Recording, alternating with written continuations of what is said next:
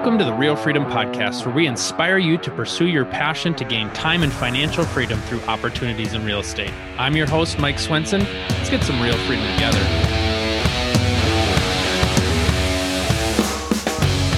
Welcome, everybody. We've got another exciting show for you here on the Real Freedom Podcast.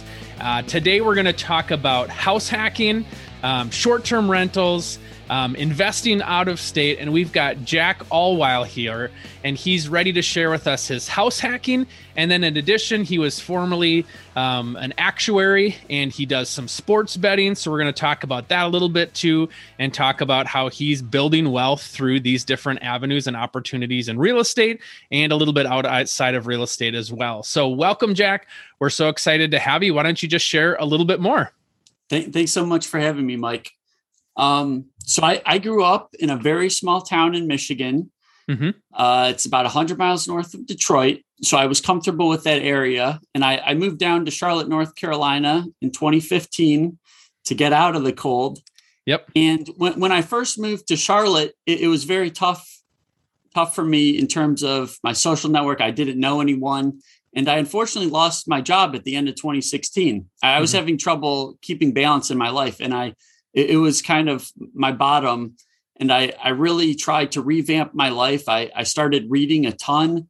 Mm-hmm. I took what I call my my roots trip, where I went to see where my grandparents grew up in Europe, in Poland, Hungary. I actually met my my now wife on that trip, oddly enough, and started reading a lot. And I said, as soon as I get another job, I'm gonna buy a house and rent out the rooms. So I feel a little more stable and a little more robust in my life. Mm-hmm. So if I do lose a job again, I'm a little, I'm more ready.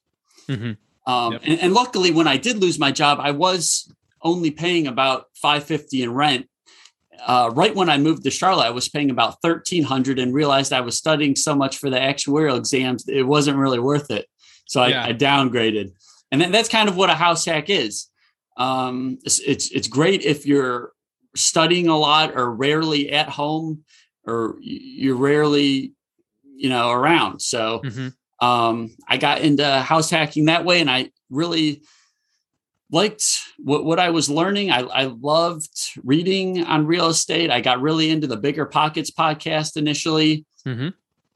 and just started learning about different strategies and the strategy that I employed to get some properties in Michigan by where I grew up was I was trying to tap into different property managers and their client list. And I would just cold call these property managers and ask if any of their clients needed to offload any properties.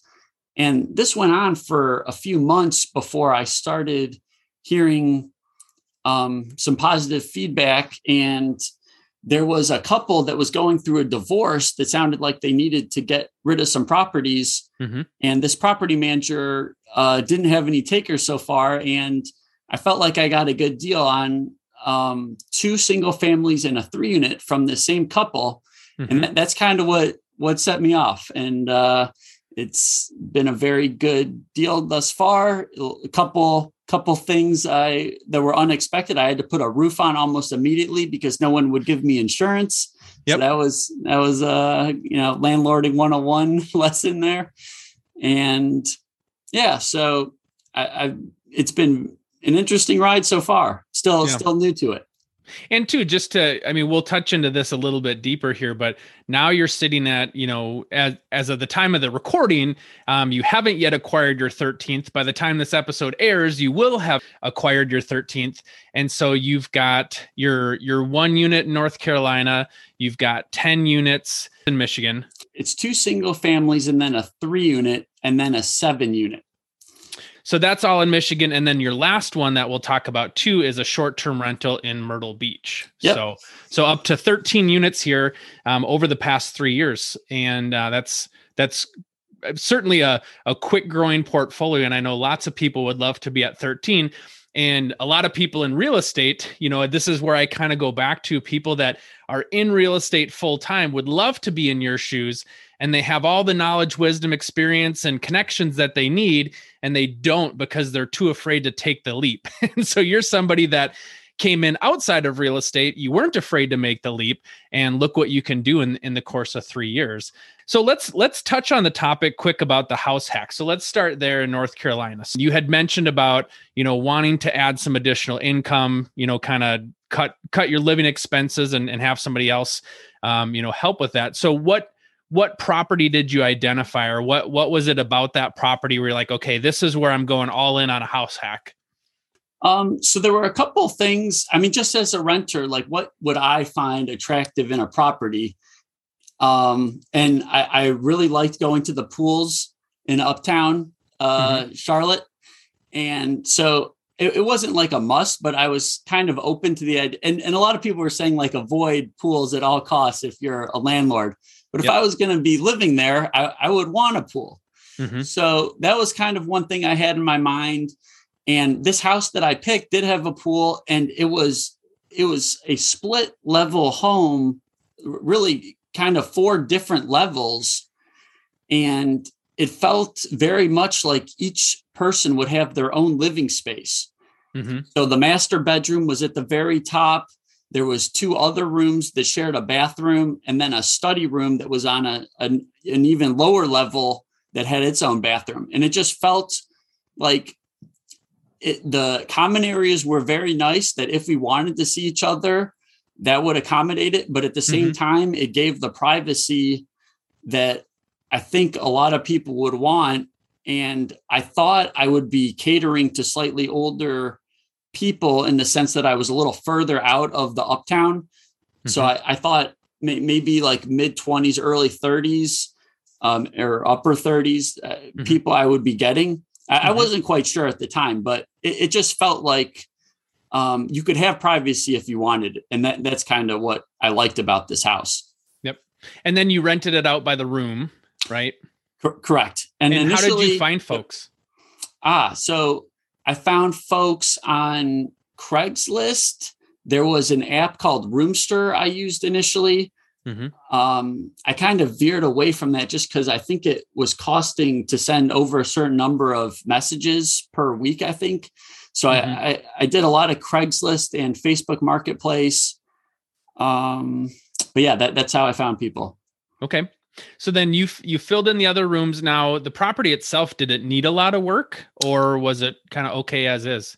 Um, the so this this property was about to go into foreclosure. The only thing I, I think it looked a lot worse than it actually was. The the pool was like totally black, mm-hmm. but it's really it really just looks bad. It's really not that hard to fix. Mm-hmm. I, and and I ended up clean doing. I, I knew nothing about pools but I mm-hmm. ended up doing the pool cleanings for the first about a, two years, I think. Mm-hmm. And th- then I found some a, a, reliable service that would come each week in the summer months and clean it. Um, mm-hmm. But but the, the the pool is the biggest thing that needed work. And I did the other thing I thought that would help people feel comfortable living in a house, possibly with strangers, was I added uh, locks on each door. So if mm-hmm. they wanted to lock the doors, they they would have that option. Mm-hmm. Yeah.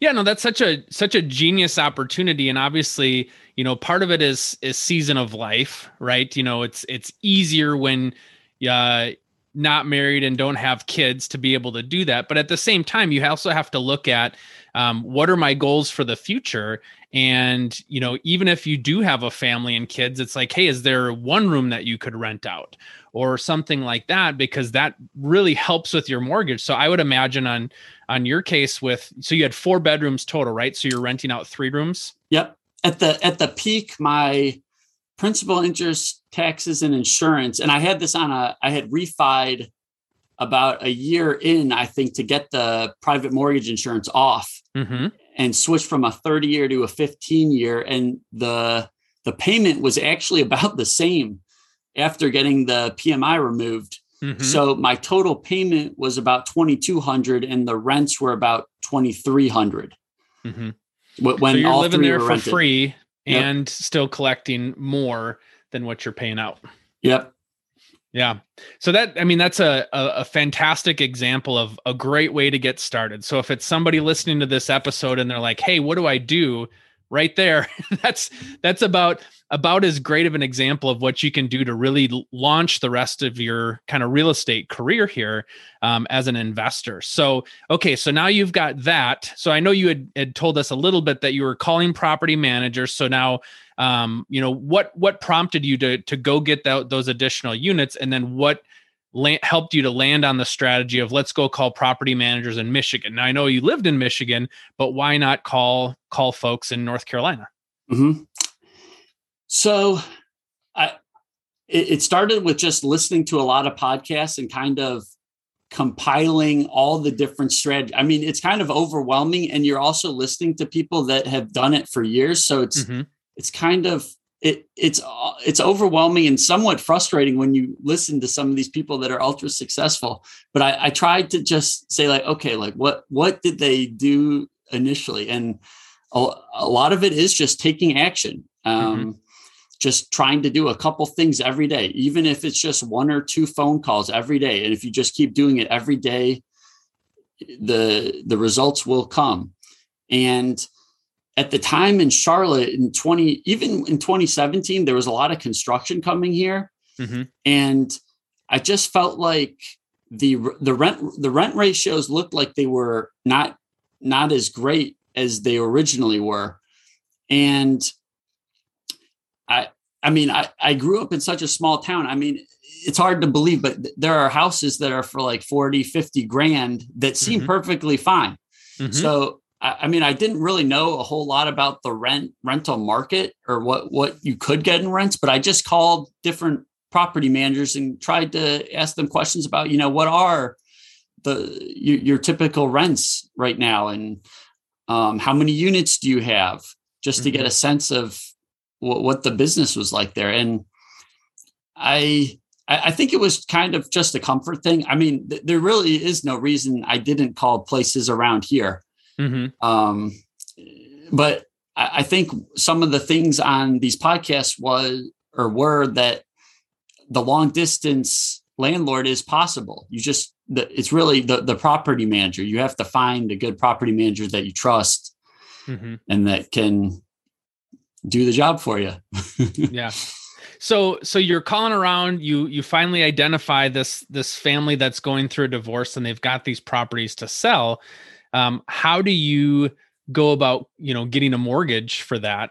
And then kind of what are those first few steps? And I, I think it's so helpful like i like walking through this with you because anybody listening is asking all these same questions yep. like yeah i get it you know like you house hacked your first one but how did how did you do that? How did you get the how did you get the mortgage? What you know how did you build those those connections? So yeah so what what were those next steps for you there? Yeah so so it, it, sounds crazy in retrospect. I mean, this is probably the best, it might be the best deal I'll ever do, but I got all the two single families and the three unit for 60 grand.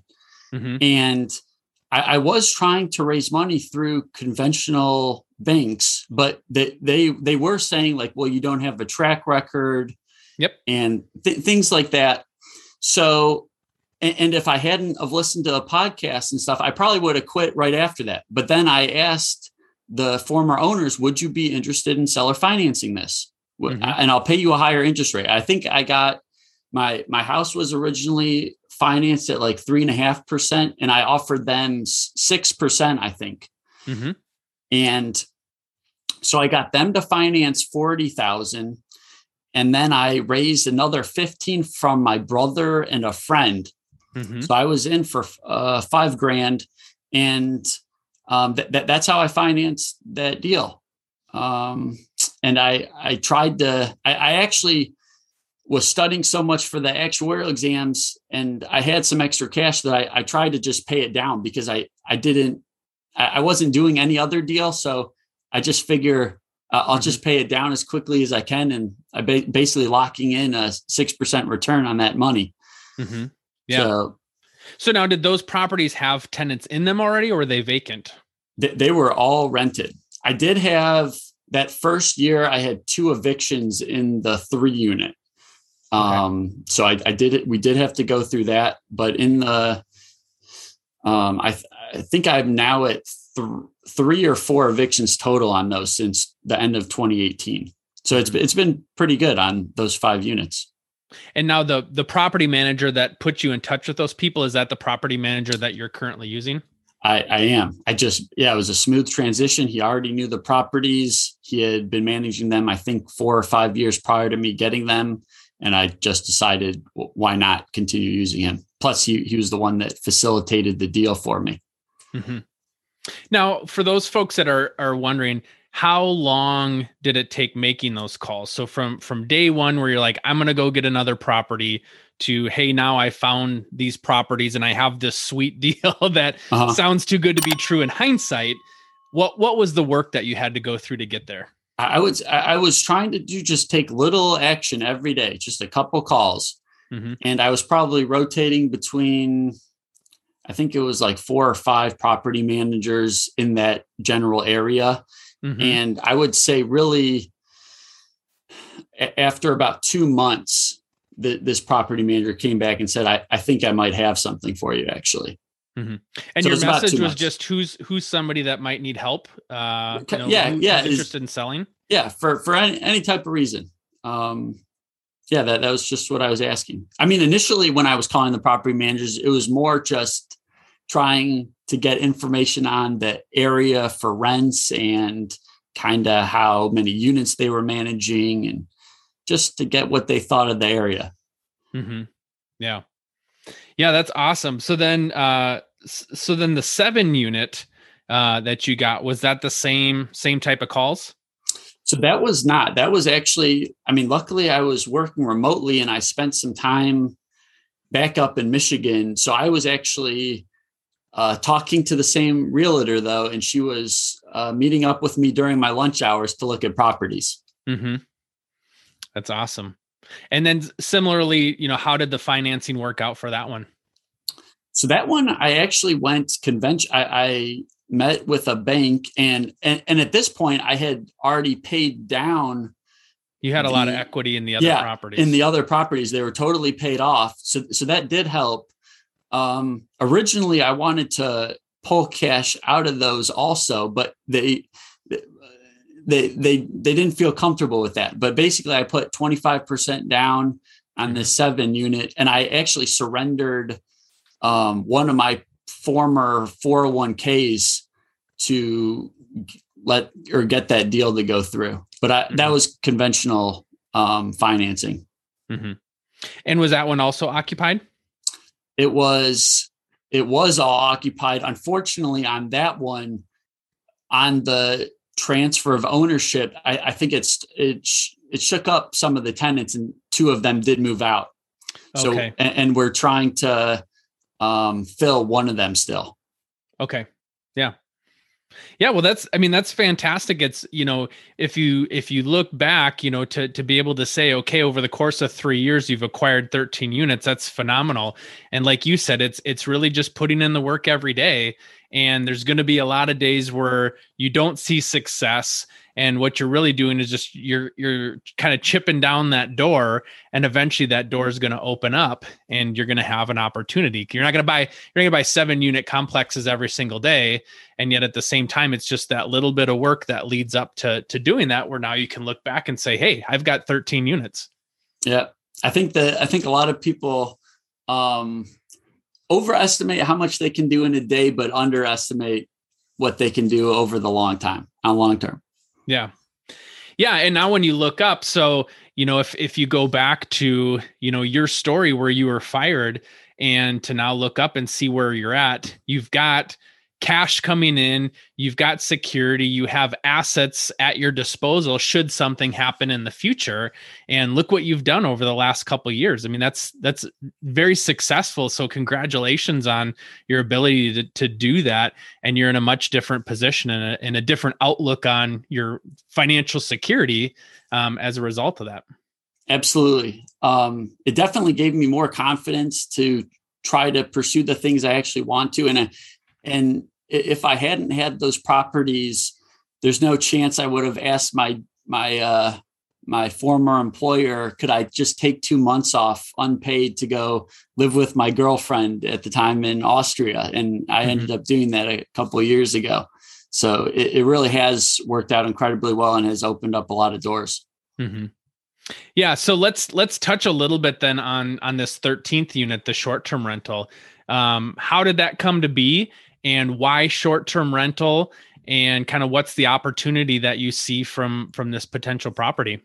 Sure. So my wife and I were at a wedding about a month and a half ago or so in Hilton Head, South Carolina, and my my wife liked the beach so much she said well why don't we take another beach trip and i was like oh, okay well where, i mean where do you want to go and um, she came across myrtle beach and I, I actually had never been there it's only about a three hour drive from charlotte though so pretty close mm-hmm. so we we took a trip down there and i actually enjoyed it a lot i, I was very shocked i i kind of heard it was like very uh, spring break esque and mm-hmm. uh, maybe a lower tier version of Charleston. But I, I mean, I, I liked it a lot, and we we looked at a lot of uh, units, and they have what are called condo condotels. I had never heard of this before, but they look like hotels on the outside, but you can basically buy a unit in this complex. Mm-hmm. And mm-hmm. um, now the place we actually put the offer in it, they take 40% of the gross rents and they pass along the credit card charges to you. Um, but and it's it's it's very seasonal in Myrtle mm-hmm. Beach. The summer and spring months, it looked like they can rent between 250 and 350 a night on the weekends. And in the winters, you might get maybe 200 bucks total for the whole month. Mm-hmm. So it's very seasonal. And we kind of figured this would be a good opportunity to uh, get an asset that produces something in the high season and also something we would be able to use in the off season. And we were in in Myrtle Beach in October, and we were still going in the ocean, so it seemed like, and it was it was like a ghost town there.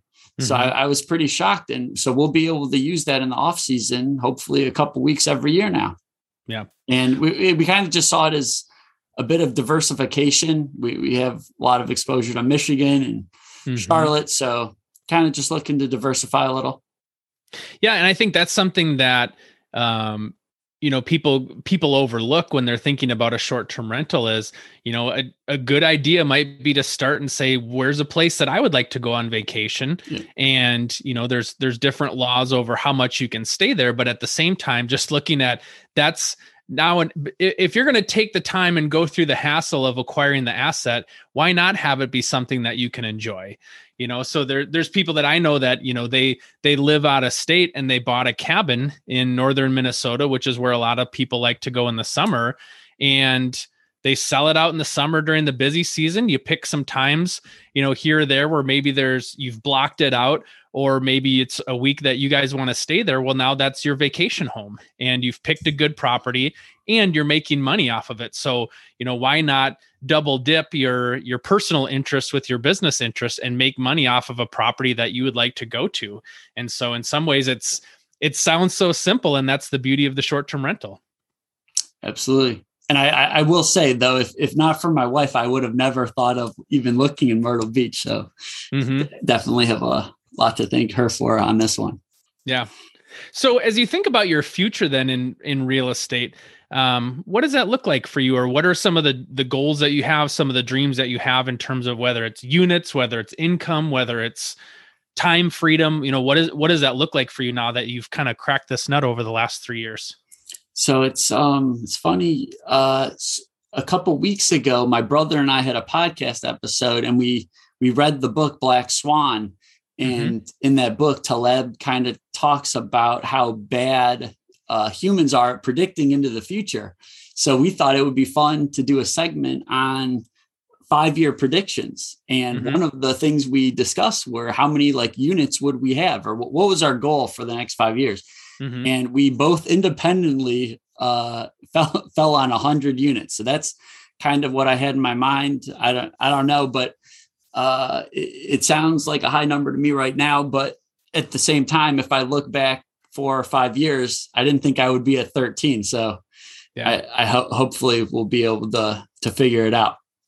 And it grows like a hockey stick, right? The more the more leverage you have, the more you can double down on those assets and the more equity that you're earning, the more you can use that as as leverage for acquiring more units. Well, let's just talk for for a second because I know you do have passions outside of real estate, and so for folks to kind of get to know you a little bit better, um, talk about your kind of sports betting background and and kind of how you got into that. Sure. So also, I mean, this also was spurred from me losing my job. Mm-hmm. Um, end of 2016, lost my job, had a lot of free time, started reading a ton. And some of the types of books that I read on were soccer books. And I've always been into math and soccer. There was a couple of books. One was called Money in Soccer, the other was called Soccernomics. One of the two authors, Professor Szymanski, actually still teaches in the kinesiology department at the University of Michigan and I had called him just to tell him how much I liked the book and uh, talking about this this project I was thinking of doing. So so one of his studies was analyzing what countries used their resources the best. Mm-hmm. So he was looking at um, GDP per capita, the populations of countries, and then also the number of international appearances a country had played in mm-hmm. kind of like to capture the culture, how much they care about soccer. And, and you would think, you know, higher population, they would be better at soccer, higher, or at least not a very low GDP, you'd probably be a little better. Mm-hmm. And so they were, he was looking at those three factors to predict goal differential. And so I, I was started thinking, well, okay, that, that's very interesting that he he tried to do a regression on those variables to predict that. But what if we took it a step further and said, okay, if if a matchup were actually predicted to be, you know, a half goal difference, well, all those matchups where there's about a half goal projected difference, how often did that team actually win versus tie versus lose? Mm-hmm. And so I started looking at different variables. I started with what Professor Szymanski kind of gave me. He, he gave me all of his uh, sources, so that was very nice of him. Mm-hmm. And I started looking at actually the the FIFA rankings. Thought that was a good indicator, and then home field advantage. So I I recorded like I think it was about two thousand games um, from 2006 up until the 2018 World Cup, mm-hmm. and uh, just started doing a lot of regression to see those predicted goal dif- differences and trying to put them more into probabilities. And then I would translate my predicted probabilities with what like Las Vegas or other sports books were offering mm-hmm. and just try to bet on the ones that I thought were a good value. And mm-hmm. um, we did actually have, we did bet on France winning unfortunately, we ended up lo- losing a little bit money overall. And when I started trying to analyze where I might have gone wrong in, and it seems like it was more the allocation because it, mm-hmm. it was kind of just okay this is a good value this is a bad value but it, i wasn't really disciplined in how i was allocating the money and that mm-hmm. transformed into my post analysis and the book make better bets which mm-hmm. is now on amazon mm-hmm. That's awesome. And and you know, kind of going back to, you know, when we when we talk about building freedom to do what you want, how you want, when you want, um, it's fun that you get to dig, you know, dig and spend a lot of time into what you like, which is math, sports betting, soccer, um, you know, and then also real estate. So it's it's about building that life and and you get a choice to be able to spend your time how you want to spend it as the result of what you've done on the real estate side. So I think that's just a great example of showing how you can can do what you love and live a life that you want to live versus previously, you know, working a job that may or may not have given you what you wanted and at the end it ended up not working out and, and look at what happens if you're with your life as a result of that absolutely thanks so much for you know spending the time going through things with us. So so jack for folks that want to learn more about you and your story how can they learn and, and get a hold of you? Sure. I, I do have a blog called fired to fire.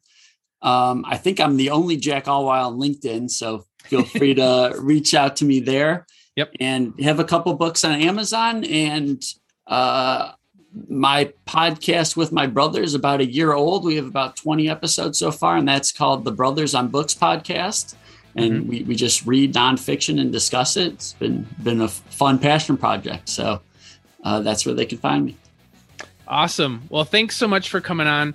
Uh, appreciate your time. Appreciate you telling your story. And and what I love about it, you know, is is yeah, you you came into real estate with no formal education and training, and you're able to just take action and like you said, read books, listen to podcasts. Um, that combined with action will outweigh somebody who just paralysis by analysis spends time thinking about thinking about getting ready and not doing anything. And so here you sit 13 units later as a result of learning an action versus somebody who doesn't. So, um, congratulations on that and look forward to seeing your future successes. Awesome. Thanks so much for having me, Mike. Right.